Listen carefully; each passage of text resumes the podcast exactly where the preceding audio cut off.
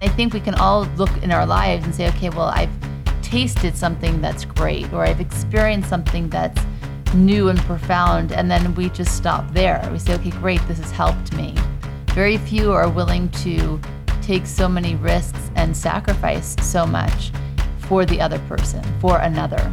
The ways by which you changed me were the ways that I needed to change in order to manifest my soul's purpose in this world.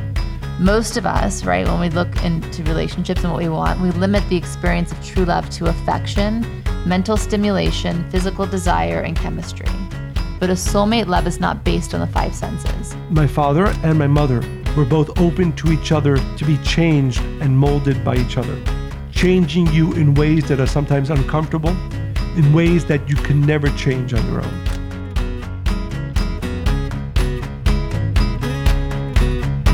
Welcome to the Spiritually Hungry Podcast, episode 11. This is going to be more of a personal podcast for us. It's an ode to our teachers who happen to be Michael's parents, the Rav and Karen, as we call them. This is a raw time for us, and we're perhaps a little bit more vulnerable. Um, the Rav passed away seven years ago, and Karen passed away seven days ago. And this is our first podcast that we're recording since her passing. I've learned so many things from being a student of the Rav and Karen for 28 years and their daughter in law for 23 years, and not just in the expected ways. We're going to share four powerful ways that they've impacted our lives. It was a very long list and it was hard to narrow down, but we picked, I think, the four ways that they most influenced the world and our lives personally. Perhaps one of the biggest influences they've had on me is how they nurtured and guided me as if they were my parents. And it's how I strive to be with my own children. I always felt the Rav and Karen did the following for me. They nurtured me for who I am and not for who they wanted me to become. They helped guide me to manifest my goals. I got to see them. They didn't need to teach me because they led by example. I strive to live in such a way with my own children so I see their passion and drive each day. This is one of the most important lessons they showed me. They created an environment with a support system that honors and challenges me to be the best version of myself according to who I am. And there's so many memories that I have when I think about the Reverend and Karen. Perhaps one of the most endearing is about the Rav. And from the time that we got married, the Rav would bless us, me, you, Michael, our children, every Friday night. But this is something that you grew up with, right? Right. There's a Kabbalistic custom that every Friday night, the father gives a blessing to all of his children, one by one. And the Rav, my father, began that, I believe, from I remember as a child, but probably even as a baby.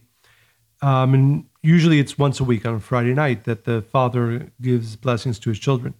But um, the Rav, my father, took it much further than that. As often as he could, he would give us blessings as adults, and my wife Monica as well, and then our children. And uh, and even so much so, I think the Rav had a key to our house on Friday nights, and sometimes I'd wake up in the middle of the night, like at three in the morning, and I'd have hands over my head where he would come in one by one and bless everybody in the house. Yeah, and he would literally do that as literally if we were next to each other, staying in closer rooms, the Rav would come into our room almost every single night, usually after midnight, and give blessings to each one of our children separately and to us as well. And I think that when he prayed for us, it was with such a pure heart. And really, I think his wish was that we would be guided by the Creator. I don't think it was so much that right when you were a child growing up, did he ever pray that you would become this or that or suggest what career you should go after? Or did he really just try to pave the way for you and know that that would create a clear path with just having an open vision for, sure. for you in that way? For sure. And one of the more striking uh, aspects of my parents, and this goes both for the Rav uh, my father and my mother Karen, that I don't remember any conversation with them about what they wanted me to be, which is kind of crazy. And I'm thinking, even with our children, we probably have had many more conversations just about, you know, their direction in life and so on. And with my parents, it was always, you know, they obviously, I'm sure, had hopes for me. And I hope and believe that the way I'm living my life and where I'm dedicating my time is what they had always hoped for me. But they never, ever told me, you should do this, you should do that. This is what we want you to do with your life. This is what we don't want you to do. Because at the end of the day, their understanding is that the spiritual path is both unique to the individual and needs to be owned and chosen and rechosen all the time by the individual. And that's the way they live their lives. And that's the way they, they I would say, directed me by not directing me, but by living their lives. And having had the merit to have such powerful, beautiful, spiritual giants as my parents and leading by example in the way they live their life is probably the most powerful way any one of us can teach other people, not by teaching, but by living. And as Monica. Well, I actually read something that the Rav had taught about parenting, and that was the idea of restricting, that in restricting yourself as a parent from either applauding too much or overly criticizing your child, you allow them to become the person they're meant to be. Because most often parents superimpose their own thoughts, what's best. I mean, you know, what they think we should do. Um, and by not doing that, then there's a myriad of possibilities that are right. available. And it's always your choice, which is so important. As Monica mentioned, this is the first podcast that we're recording uh, since my mother left this physical world, uh, left her physical body. And um, it was obvious to Monica and myself that if we, if we were going to record a podcast, it was going to be one that is very much dedicated to my mother, her light and her life, and also to the Rav, to my father. And I know that there are thousands of people who are listening to this podcast who might not know who my parents are or have had direct contact with them or even with their teachings. So, in thinking about what we want to share, we looked at literally a very long list of lessons that we have learned from their lives and tried to find teachings that were applicable to anybody, even those of our listeners who have never had the opportunity to meet them or even to know them. And, you know, there's a concept in Kabbalah we teach that a person's life and light and soul never go away.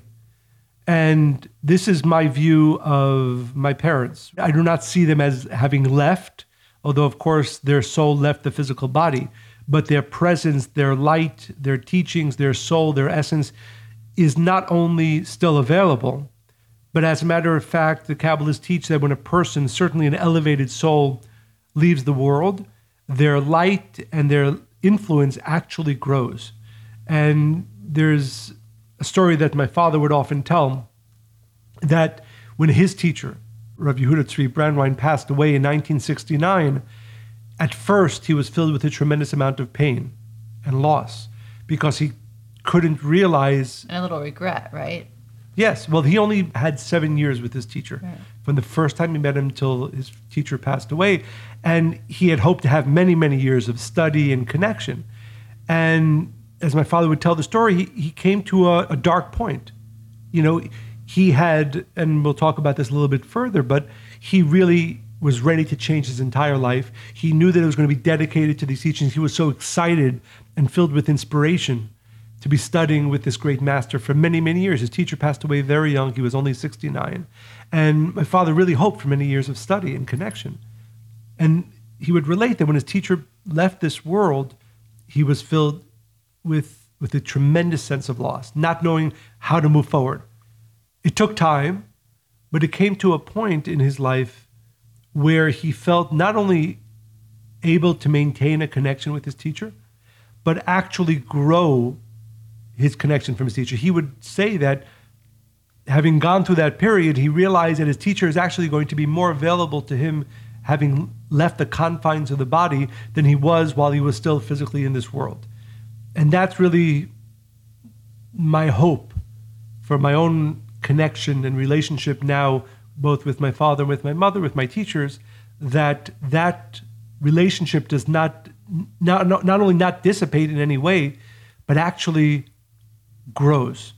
And therefore, I'm so excited to be able to have the opportunity to share with all of our listeners some teachings from their life and their essence and their soul because this is how I make my connection with them. And I hope for so many of our listeners, this is the way that they'll be able to make a connection, a lasting connection to these two beautiful spiritual giants.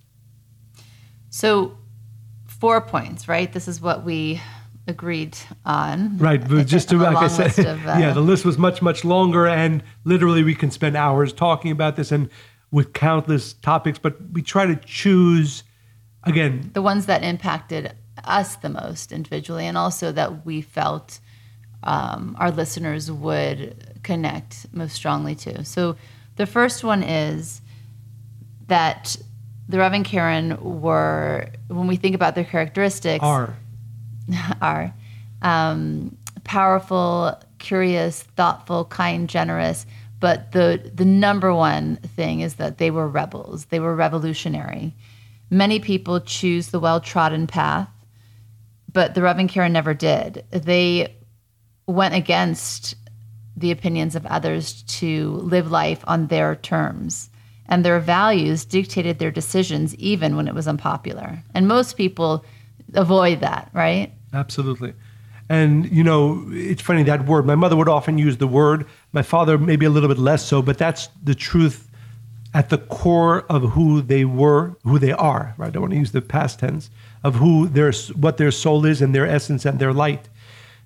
Many of you probably know their life story. I'll re- recap it quickly for those who don't.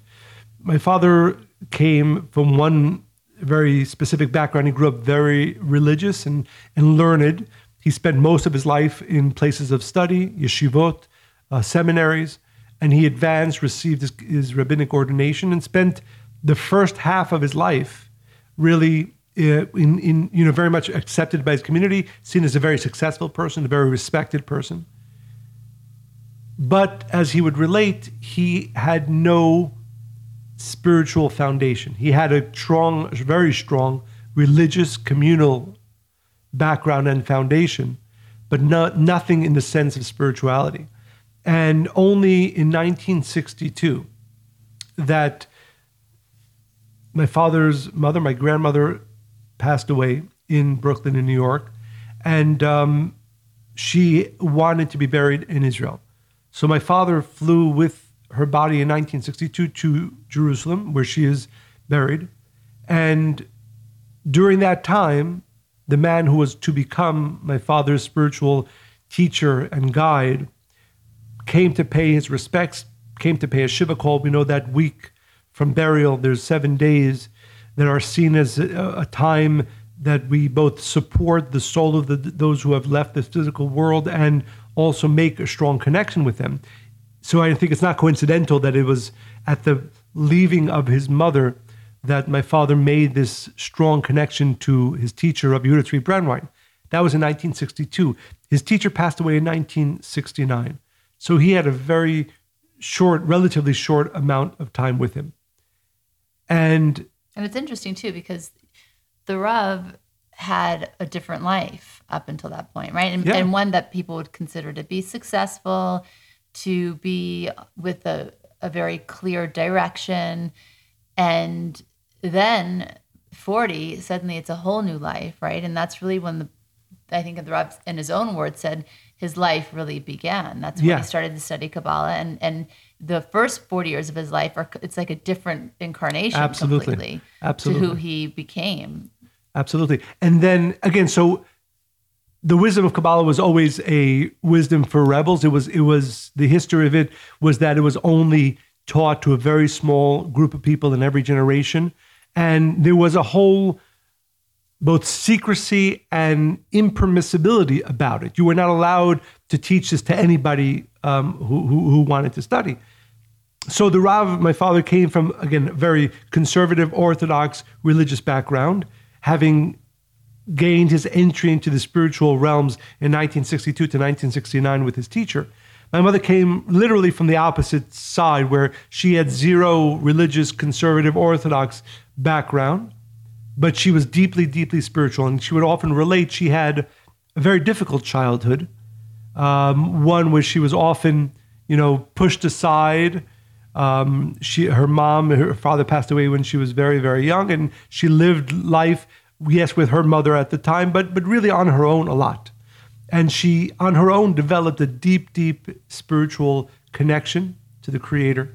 But it was, you know, completely not based in any religion or or anything like that. It was what she came to in those years of struggle. So when they met, when my parents met, they were literally opposite people with the only common ground that they both had suddenly found. Well, for the Rav, suddenly, but for my mother, a continual process in her life to come to to spirituality. And when they came together, they realized that their life's purpose was going to be to endeavor to try because there was no way or even reason to assume that they were going to be successful. To bring the wisdom that had changed their lives, that they knew could bring such light and blessings to countless others, that they had to do whatever they could to bring this wisdom to the world. My mother would often recount the story that in those years, in, in the early 70s, when they first had started having these discussions, my father was very concerned. These discussions or these arguments? well, probably more arguments and discussions, but let's say heated discussions where the Rav would say, you know, what you want us to do, right? To bring this hidden, concealed wisdom that has been so for thousands of years to the world, people are going to come after us. And my mother said, so what? And then he said, people are literally going to beat us up because they had, this has happened in the history of this trying to bring the spiritual wisdom to the world. And again, my mother said, so what? And again, in these discussions, arguments, wherever, whatever they were, my mother really convinced or gave strength to my father to say, it is time to do what we can to bring this wisdom to the world. And there was great, great, great opposition to the degree that my mother was actually once even physically beaten up with a baseball bat uh, for trying to do this, but trying to to bring this wisdom to the world. So it's so interesting too because they were such a powerful couple, so in love, and you would think that most people when they come together after again having two different lives before each of them individually that when they came together and they found such happiness and they found this wisdom that was so fulfilling and transformative that they would just want to live their happy life and go merrily along their ways. But this, again, is a testament to who they are. That was not nearly enough. The fact that they were able to taste of such a reality, they couldn't simply just live with it. They were compelled to go and share that with whoever would accept it. And that's a beautiful idea, right? Like the word you use, compelled. That when any one of us is really trying, trying, I think we're always trying to to make sure that we're living our lives and manifesting our potential in the way that we're meant to. I think the question is, what is compelling us? I know that I received from my parents that that that this wisdom, when once it enters your mind and your soul and your heart, you feel you found the greatest treasure in the world through the spiritual wisdom that not only do you want, right? And I think that's, Monica, like you said, I never got the sense that they felt they wanted to bring this wisdom to other people. They felt they had to. Mm-hmm. They felt they didn't have the right not to do everything they can. It's so important to realize that what they did was a revolution. It was a revolution that cost them a tremendous amount of physical, emotional pain to be ostracized often, to be spoken about negatively very, very often, and that almost never dissipated. But they really did not have a choice. They felt that they did not have a choice. But unless, and, and you know, I often think about then it's not that it's necessarily important to compare yourself to others, but you know, would would I have the the guts to to say this that I am embarking on is so important? That it doesn't matter if every single person in the world stands up against me. I have to try to do it. And I use the word try because, you know, my mom, my parents would often ex- explain that they, they first of all didn't have a plan. And again, if you were if you were betting and creating the odds in the beginning, all the odds were that they were not going to succeed. All the odds were that they were going to be stopped by all the external forces and maybe just not having the internal strength to continue. But thankfully for me, and I know for Monica, and for the, the millions of people who they reached and continue to reach, they had that rebellious streak that said, if we see things as they are and they're not as they should be, and I can do something, and I can do something significant to change that, I have to try no matter what. But this is such, a, I really want to just pause for a second because most people in life, they might see something that needs to be done, but they might think that they're not powerful enough to do it or somebody else could do it or is you know be consumed with doubt and uncertainty. And the Rav and Karen it was not even trying right? Trying was their purpose because that ultimately would be the process of everything. They never once doubted that this was why they came together and this is why they came to this world right? Exactly. And, and i think we can all look in our lives and say okay well i've tasted something that's great or i've experienced something that's new and profound and then we just stop there. We say okay great this has helped me. Very few are willing to take so many risks and sacrifice so much for the other person for another right, right? For the And- world I, I feel. and that yeah that's what i mean. Yeah, and, and I was going to say that I think that it was an interesting paradox with which they lived. On the one hand, they had no plan. They weren't sure that they were going to be successful. And as a matter of fact, if you got them in a room in the early days and asked them, Do you think you'll actually be successful to bring this wisdom to thousands, to hundreds of thousands, to millions? If they were logical, if they were thinking logically, the answer would be no. But while that was true, you never got the sense, even the most challenging times from them, that they ever doubted, ever doubted that they were going to continue to try. And that reminds me of one way I always referenced the Rav, but Karen as well, is having unwavering perseverance in every area of their lives. I remember when I had given birth to Josh, and as I've discussed before, he was born with Down syndrome, and we found out just three, four hours after his birth. And in that first week or two, I remember he was in the hospital still. He was in intensive care, and we had come home, and I had a C section. I was in a lot of pain. I was sitting in bed, and we get a knock on the door, and it was the Rav. And I, at that time, I remember feeling very broken. I was really emotionally distraught. I was scared. I was full of doubt about the future. You were also very sad. And the Rav just walked in, didn't say a word, pulled up a chair next to the bed, and just sat there. And we probably sat like that in silence for about 20 minutes. And again, you have to know the Rav was, I mean, never uh, one to be quiet, always had something important to say. And, but in that moment, we just sat in silence. And then when the Rav finally spoke, he looked at me and he said, It didn't just happen to you. And I remember just by uttering those words, because he meant every word of it, 50, 60% of the pain was instantly gone. Because in that, I felt like I wasn't alone. I also felt that I, outside of you, of course, Michael, I had a partner in being able to navigate successfully through this challenge and ultimately see it as an opportunity for growth and and it was a great blessing, right? But I think that that is what the Rav was able to do. He could see a situation and see the good in it right away. You know, not just the situation from the beginning, but all the way how it would go until the end. And I found great solace in that.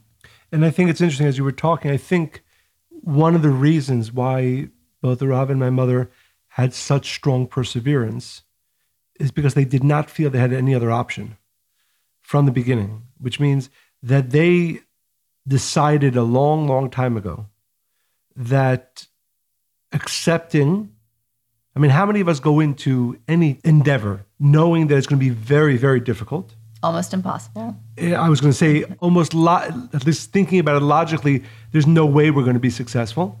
Yet deciding, like you, like the word used before, compelled. We are compelled to do this, and then of course having that level of certainty and and conviction, they actually started to be successful. Challenges always kept on coming, but when you live life in that way, that you're doing something important and you're compelled to do it no matter what, I think it gives you, if you're blessed, a level both of conviction and perseverance in every other area of your life. Yes, I agree. And that's why you know it's hard it's hard to express especially for I'm sure as I said I'm sure so many of our listeners never even met them not my father or my mother once but you met strong people but not strong people that that did not go through tremendous hardships, right? Strong people who, because they went through so much hardship and never losing one iota of being compelled to continue, no matter what. That, Well, that it's the permeated their, their, their, their essence. It was the making of them because when your goals become not about what you're going to accumulate or who you're going to become, right? If that's not your thought, your your driving thought is how am I going to be of service? How am I going to go and help other people? Selfishly, really, you are helping yourself in that way. But that's their entire lives were lived like that. It was always, how can I help the world first? Th- That's the opposite of how most people live. And and because, like you said, they were at their core rebels, it was never important to them what people were saying, thinking, and doing. And I think that's again a very important for every no matter what you you're trying to do, if you're trying to be a parent, you're trying to do something important for the world, you're trying to be a good person, you're trying to be a spiritual person, deciding that it literally does not matter what anybody's going to be saying about me, what anybody's going to be thinking about me, what anybody's going to try to be doing to me. That is probably one of the most important decisions that we make, that we need to make. You also brought up a word a few minutes ago, and that is certainty. That's another one that goes in this bucket. They were the most certain. I mean, people would come to them with all kinds of chaos and problems, and they had so much certainty that it was contagious, really. I mean, I remember the, I think we were really newly married, and we were in Mexico City and we were at somebody's house having dinner and we were in a high rise i think like on the 20th like uh, high up there. And it was a pretty big earthquake and the whole building starts to sway and shake. And everybody else who was in that room with us started to run down the stairs very frantically. And the rav was sitting there and he continued to cut his steak and eat it very slowly while Mexico is shaking. And I remember we looked at each other, you and I, and we looked at the Rav and, and we had the same thought because we both sat there with him and we thought, okay, if, if the Rav's comfortable with this, he's really certain we are too. And we just sat there and he had the biggest smile on his face. And by the time the earthquake had ended, and everybody could come back in the building because they wouldn't let them in at first. It was like 45 minutes later, and he was still eating his steak. We were still sitting at the table as if for us, time had completely stood still. We were not affected by anything that should be terrifying, and uh, and he found it a little bit humorous to see everybody else's behavior in that moment. For sure, it's interesting. And as you were as you were talking about that that story of certainty with with my father with the Rav, you know, it, it reminded me of really the process with my mother, really for the past year, and for those of you who have had this experience either yourself or with a loved one, you know that often the trips to doctors and, and, and in my mother's situation, we literally went to doctors in New York and went to doctors in Houston and went to doctors in Arizona. We traveled In Austria too. in? Austria. We, we traveled all over the world with her. And my mother had, she was actually a nurse at one point in her life. She had a very strong medical background. She knew what the likely outcome was going to be. And as I look back on this past year, especially in those doctors' offices and visits and, and the subsequent conversations we would have, one of the most striking memories that I have is how little fear my mother experienced throughout this process.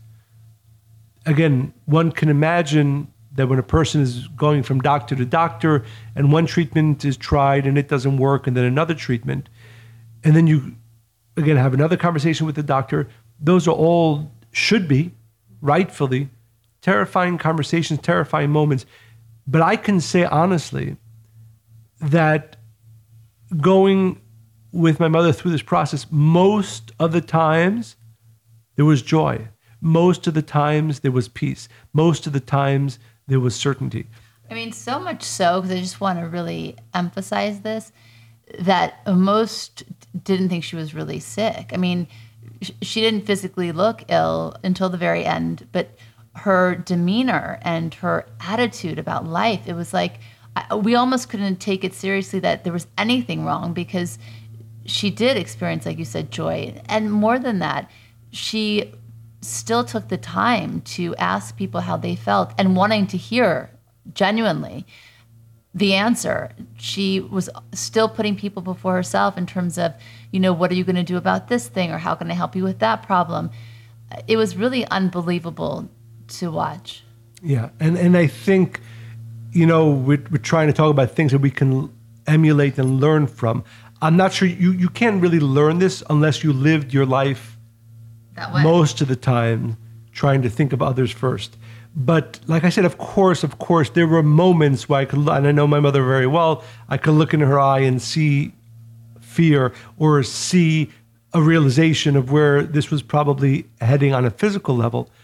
But I have to say that I am literally overwhelmed by the experience of watching somebody go through literally the most painful and what should be scary process in their lives, most of the time happy, most of the time at peace. And it's, it's, it's, it's a tremendous testament not only to her soul and her essence, but really to a life that has been dedicated to doing good for others, where that brings you in your consciousness, where that brings you in your life. There's one more story that comes to mind when we're discussing certainty. And I remember, you know, when I started studying Kabbalah, I was 17, and my parents, especially my father, was very controlling and um, and was the opposite of certain. Sorry, I'd say. Thinking, he was a Virgo. I don't know if that had anything to do with it. I'm a Virgo. hey, hey. No, he was just very. Uh, he, he had a lot of worries and doubt, and he, and he was the opposite of certain in many areas of his life. And by the way, he loved my parents. Loved, yeah. yeah. I mean, he knew the Rav and Karen and had a great relationship with the Rav before I ever came into the picture. And so I wanted to go to Israel. I was 18 and travel on my own. And of course, uh, he was terrified. He thought it wasn't safe for a young woman to travel alone and there was you know there's always issues in the middle east um, and he really was very much against it and i said well i'm paying for the trip myself out of my own money. And and i knew i knew that he respected the rav so much. I said you know what? Let's ask the rav. If the rav says i shouldn't go then i'll accept it. Um, but if he says that he thinks it's a good idea then you have to accept it. And my father because you know again he, he saw the rav as of course a, a leader for him but also a friend he was sure that the Rav would side with him. So we went over to him one afternoon and, you know, presented the question. And the Rav looks at me and looks at my father. And again, with that smile, I love that. I love his smile. He said, You know, Abe, that's my father's name. He said, Abe, if you're asking me if you should go to Israel, I'd say no, no, absolutely not. But if you're asking me if Monica should go, I'd say yes because she's certain. She's full of certainty. And I looked at my dad. He looked at me. We all smiled, and off I went. Was he was he happy about it? You know, he trusted the Rav so much that he was okay with it. I can't say he trusted me that much, but uh, it worked for both of us.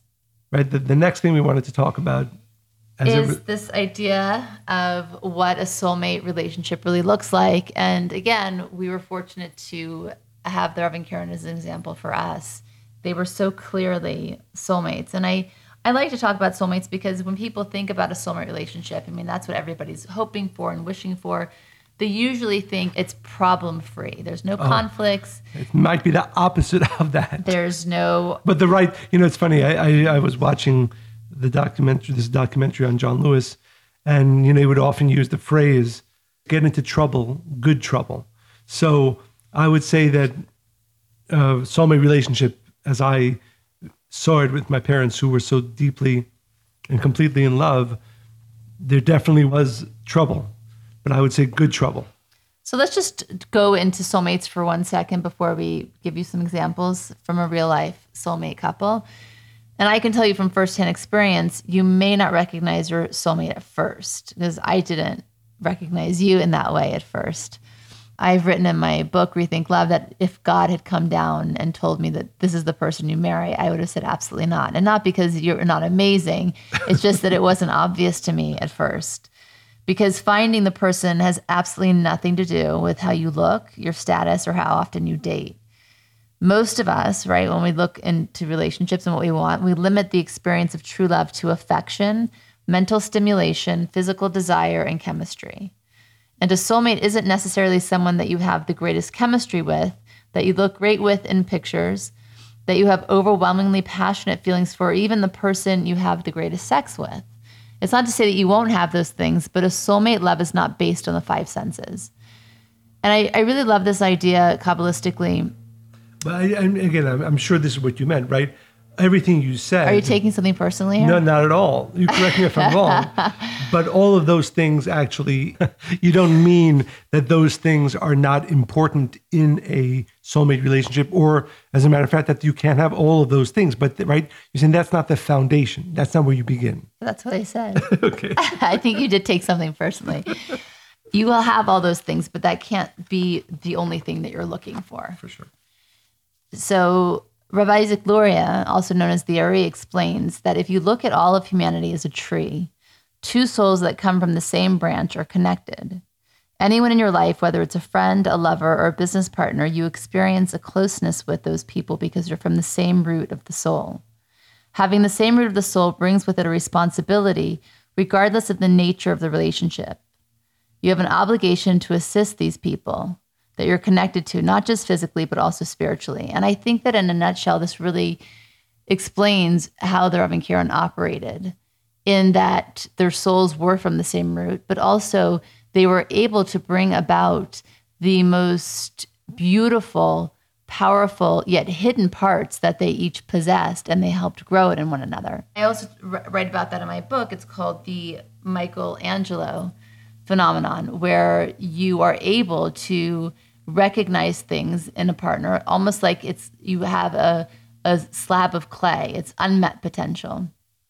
And you're able to help shape and mold the person into who they have a desire to become and who you see them as having the potential of becoming right? The only thing is their desire and your desire for them has to be aligned. But this is what exists in the best relationship. So yes michael sex is super important. And so is chemistry and and passion. And you need all of these things right? You need all of the ingredients but at the core again a soulmate relationship because so many people are saying i just want to meet my soulmate. To be able to help shape somebody and mold them into who they are destined to become is obviously going to take a lot of work. It's not always going to be easy. It will take a lot of sweat blood tears but also Arguments. the greatest joy and fulfillment will come from that. But that's what a soulmate relationship is. And and again, I feel so blessed to have been able to see your parents as really living that. Right. And I think, like you said, it's so important that, you know, they came from opposite parts of the world on so many levels. And the Ari of Isaac Luria that you quoted, he also says that one of the indications of soulmates is when they actually do come, it says from across the ocean. And that doesn't necessarily mean that they physically were on two different continents, but rather that their background is often, you know, sometimes people like to have a, a partner who, you know, comes from the same place, is the same type of person. But in reality, you know, there's a phrase my mother would often use, which is a very strong Kabbalistic term binding by striking binding by striking that that the process of unification does not come from everything being exactly as you want it to be but some friction and the the beautiful paradox in my parents' relationship was that while they were so different, just not just by background, but also by personality, but that the way they came together sometimes in ways that were comfortable to see, and sometimes in ways that were a little more had a little bit more friction, but the entire process was making them both better. You know, I, I shared this actually um, um, when I had the opportunity to speak some time ago at my birthday, and I spoke about what I appreciate about Monica. And that was getting interesting now. yeah, I think you heard, you heard this before. You'll be hearing it again. You know, the way the way I grew up, I, I was, I would say, you know, a spiritual person, and I believe that had I never met Monica, chances are that I'd be a spiritual person. Chances are I'd even be a spiritual teacher. And you never know what life would be like in an uh, alternate universe, an alternate set of circumstance. But I think I would have been a good person, a spiritual person, a spiritual teacher. But what I realized 23 years into our relationship and marriage, that the ways by which you changed me were the ways that I needed to change in order to manifest my soul's purpose in this world. And that I think, again, is what I learned from my parents. And I'm so appreciative to have gone through this process with you and, and endlessly continue to go through that process with you. That a real soulmate relationship is when you're both open to each other in such a way that you want to be changed by each other. You want to be molded by each other. And then you realize that only that person was able to both change you, help you develop, and help you mold yourself in the directions for which your soul came into this world. And it's, again, I, and I hope I'm being clear, and I, I remember having witnessed it, really the, the most important part of a soulmate relationship where you both want to be influenced by each other. It's safe to be vulnerable enough to be changed by each other. You know, and I think about my parents, as I've said, my father came from a very conservative background. And the revolution that they started only was possible because my mother changed my father in ways that he needed to change, but probably wasn't even aware of it until it happened. You know, my mother would often tell the story just to show how I would say, you know, I don't want to say closed minded, but conservative my father was. He, he didn't even want a television in the house. He felt that, you know, there were things on TV that people should watch and so on and so forth. And my mother, of course, knew that if you want to be of this world, and especially if your life's purpose is to bring wisdom into the world, you better get to know this world. Not to mention the entertainment that you get from watching some good TV shows. And they literally had a fight back and forth, back and forth, whether a TV would be allowed in the house. Of course, at the end, my mother won that fight and many others.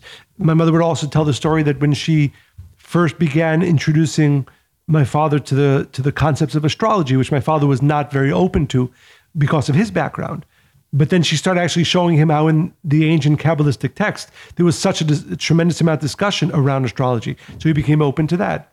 And so on and so forth. I can give hundreds and hundreds of times and arguments. And that's why, you know, we said before, good trouble, because there, and I remember even growing up, there were some significant arguments that they had, but it was always, almost always around important questions. And my father and my mother we're both open to each other to be changed and molded by each other.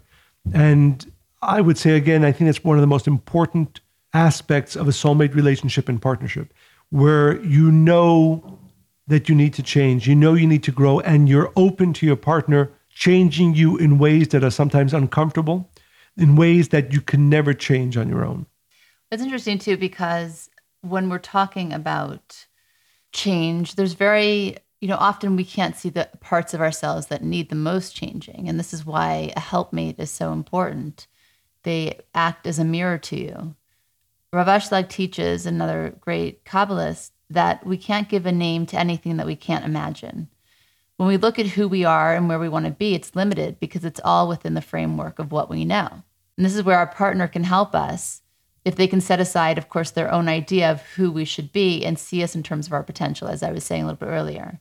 So think of it this way if a person's been blind all of their life and a new technological breakthrough makes it possible to see again, to have an operation and now, you know, they, they can see, once the bandages are removed, technically they're no longer blind, but it's going to take some time to understand what they're looking at.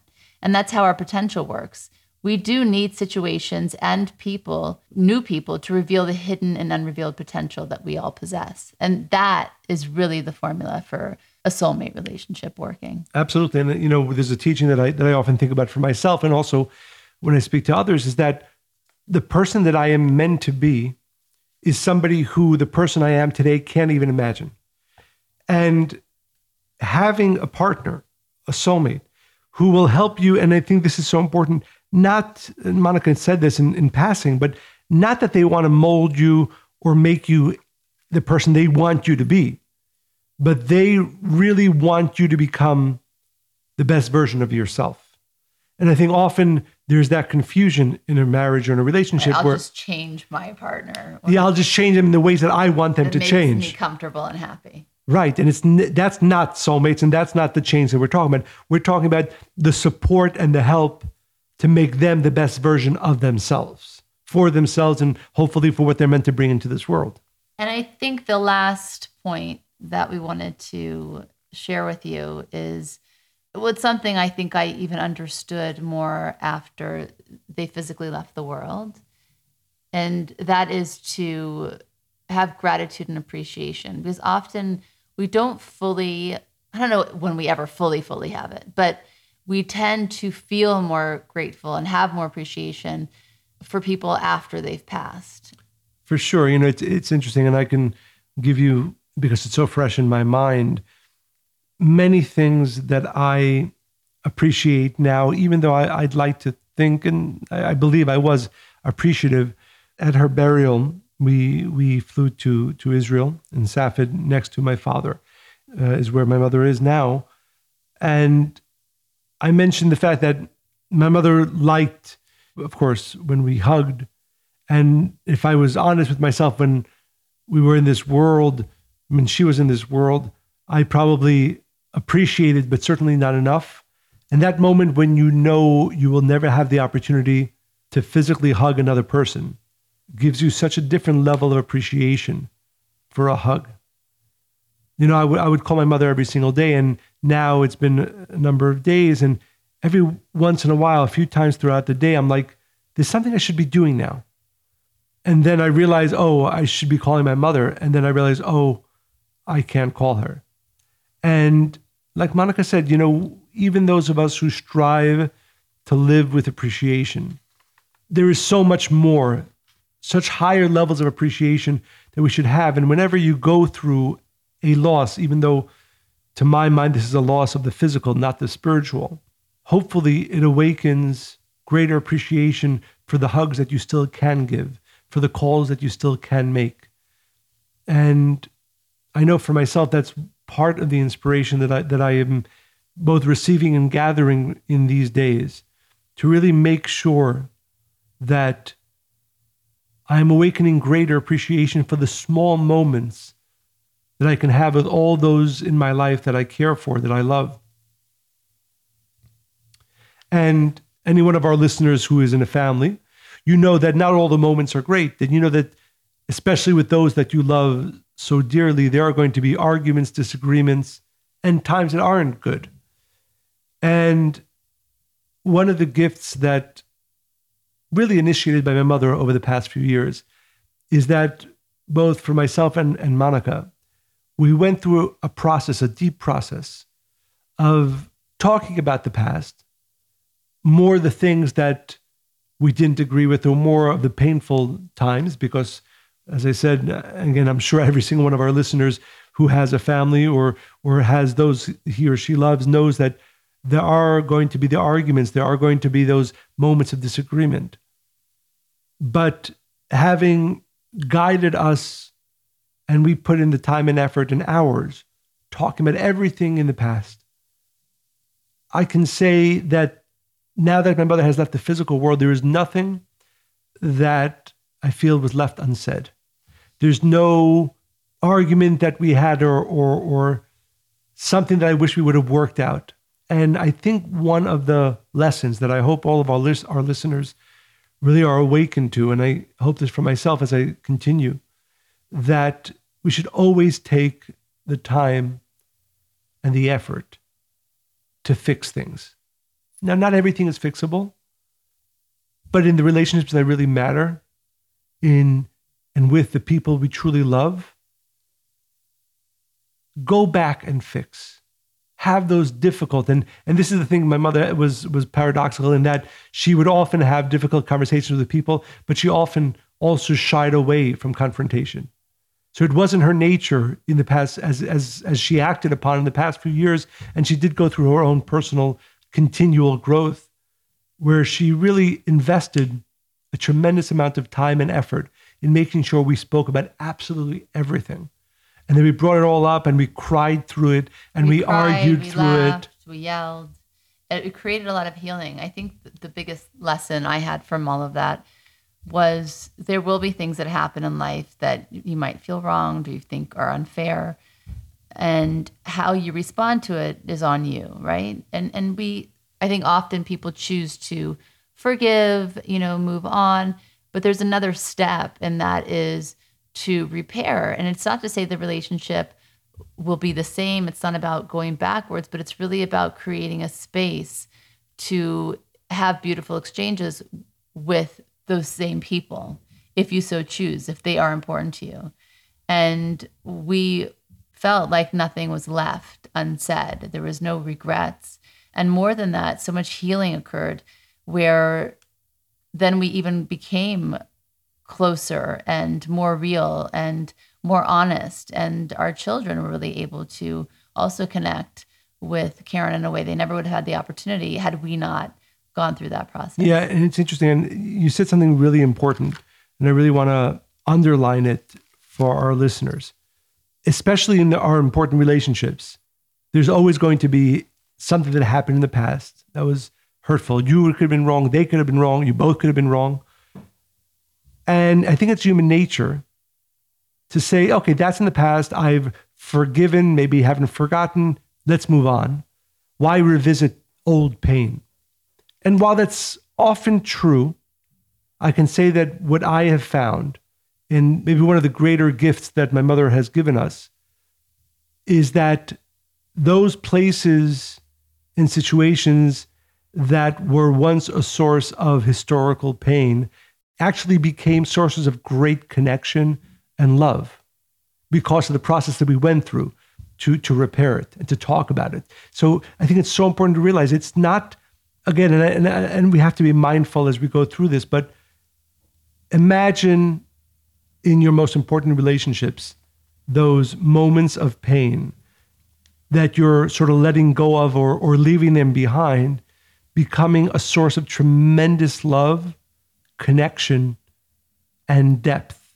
And that's really, and again, like I said, I know Monica and myself feel so appreciative and and and really we would not have done this on our own i don't think. But now i'm exhorting our listeners to really just take the opportunities.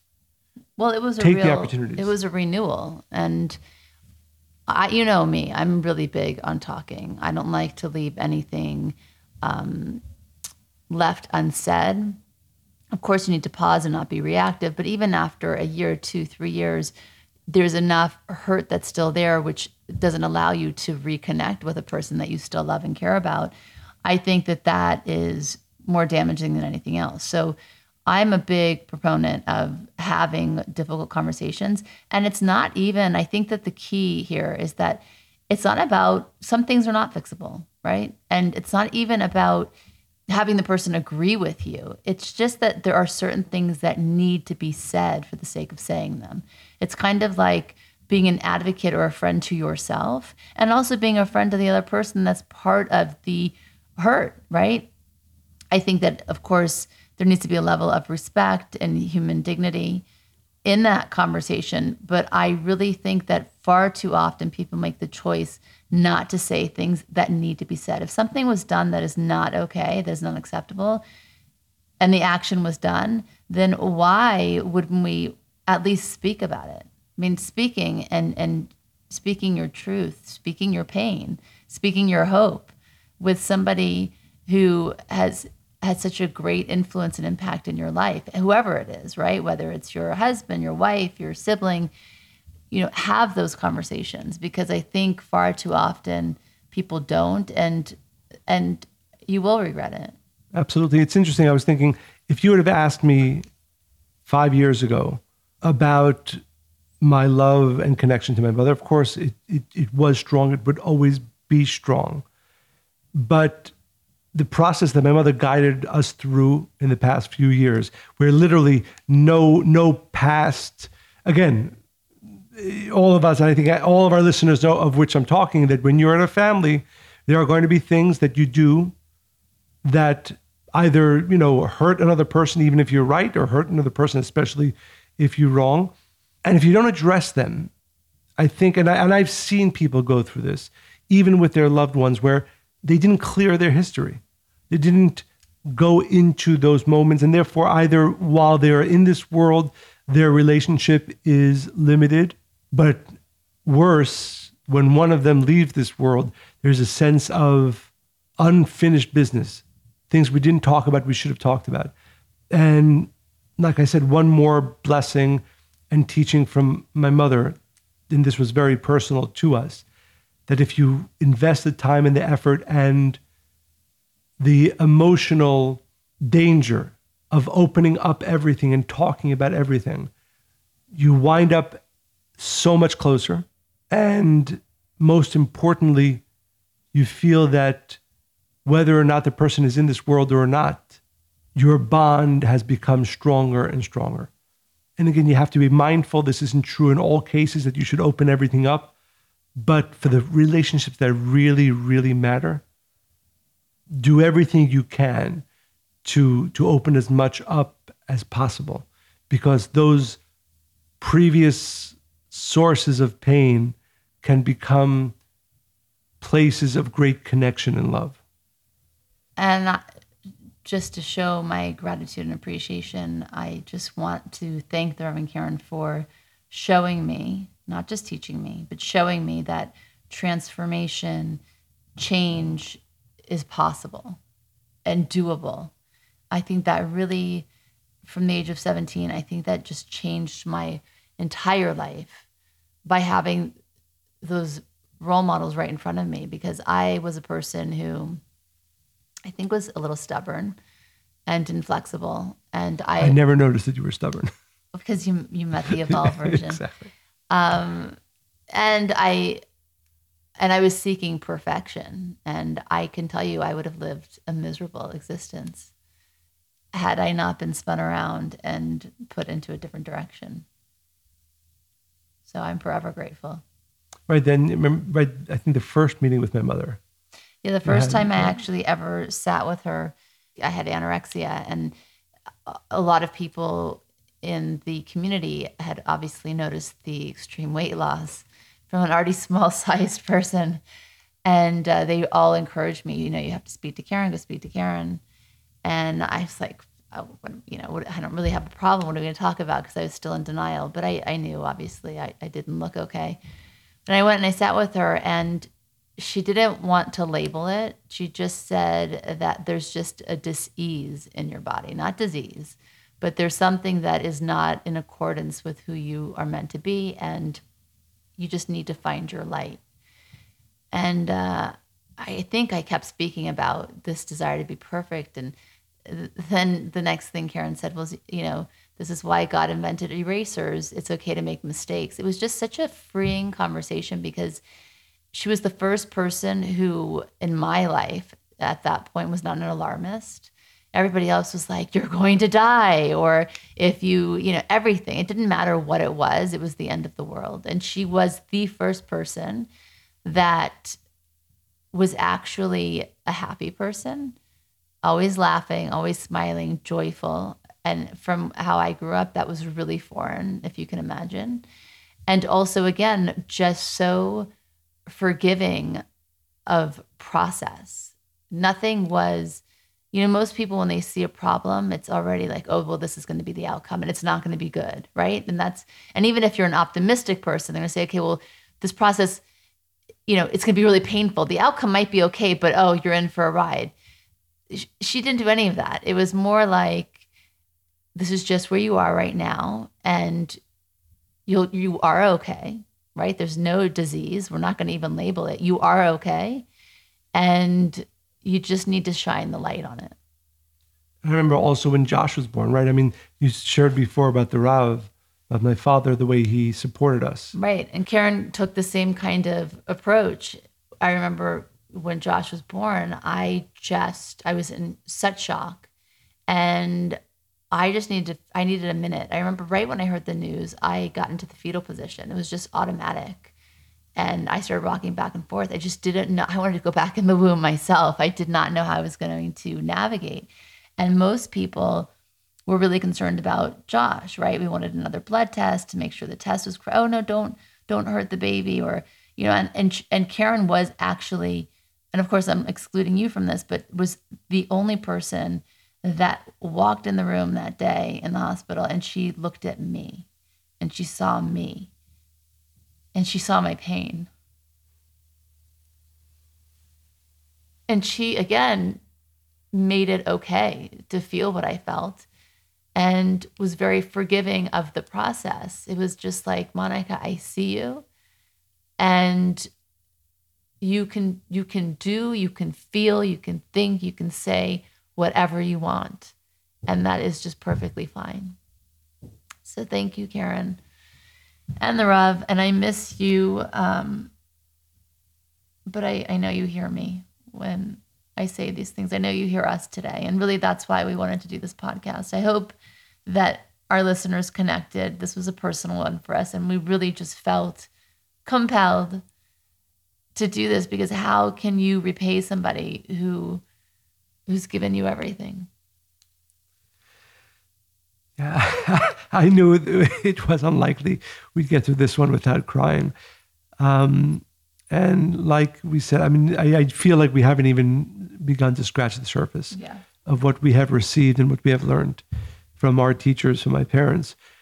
But I do want to share one experience that I had. You know, I, I had never been in the room when somebody uh, left this physical world. Um, when my father passed away seven years ago, I let I entered the room probably a few seconds after. And you never know what it's going to feel like, of course. You, you assume it's going to be sad and it's going to be scary. So, a day and a half before, uh, a doctor came by and said, You know, I'm not sure why she's still hanging on. You know, maybe, you know, it doesn't make sense. Um, maybe the family should gather around and tell her it's okay for her to go. But I knew uh, the day later was going to be the ninth day of Leo. It's called the ninth of Av. It's a very significant day in the Kabbalistic calendar. It's a day that both signifies great darkness and the potential for the greatest light. And I knew in the back of my mind when the doctor said that that she was actually waiting for the ninth day of Av, the ninth day of Leo, because of the importance, the singular importance of that day. And Kabbalistically, we know that the highest, most elevated souls literally choose the day of their passing. And so in the back of my mind, I said, you know, I didn't tell this to the doctor. She probably would have thought I was crazy, but then my mother's waiting, waiting for this day that she chose. It also, not coincidentally, of course, is the day of the passing a few hundred years ago of one of her favorite Kabbalists, the seer of Lublin. So I knew she was waiting. That day, we gathered together at her home. There's a, in the morning connection, the most powerful time is literally the moment of sunrise. So we were gathered in her house, a group of teachers, and as we were in the middle of our connection, preparing for the moment of sunrise, the nurse called me upstairs. We were on the first floor, and she, my mother was on the second floor. And he said, I, I know that it's uh, going to happen in the next few moments. And the only way I can describe my experience is of the most holiest moment of my life. And she was breathing differently and she was behaving differently than she had in the in the previous days. And then for me the most unbelievable thing is the fact that her last breath and her soul left her body literally in the moment of sunrise.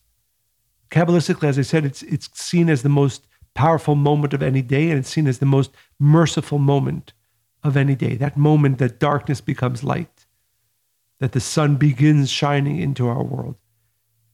And there is no doubt in my mind that my mother chose the day, the minute, and the second, the most powerful day in the most powerful minute and second to leave this world. Kabbalistically, we often say that you can tell how a person lived their lives by how their soul leaves this world. And the Kabbalists say that you don't really understand somebody, and you don't really understand your teachers until 40 years later. And I can tell you that in the time leading up to my mother's elevation from our world, I began appreciating her in ways, greater ways than I have ever appreciated her before. I can say that the moment that her soul left this world was the holiest moment that I have experienced in my life. And it's a testament to this great soul. And it's a testament to what she did in this world.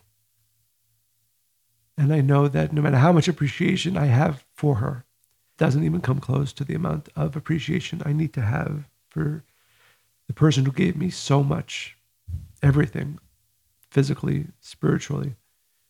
But I ask that my appreciation and connection to, to her continues to grow. And most importantly, that all of you who are listening to us today take something from what we shared. Improve your life in some way, improve your family in some way, and think about my mother, Karen, and the light that this has brought to your life. And with that, I know I will be able to maintain a connection that hopefully continues to grow with her. And in my life, have the merit to bring my parents' teaching, light, and love to countless more people. Thank you for joining us. Thank you. Bye.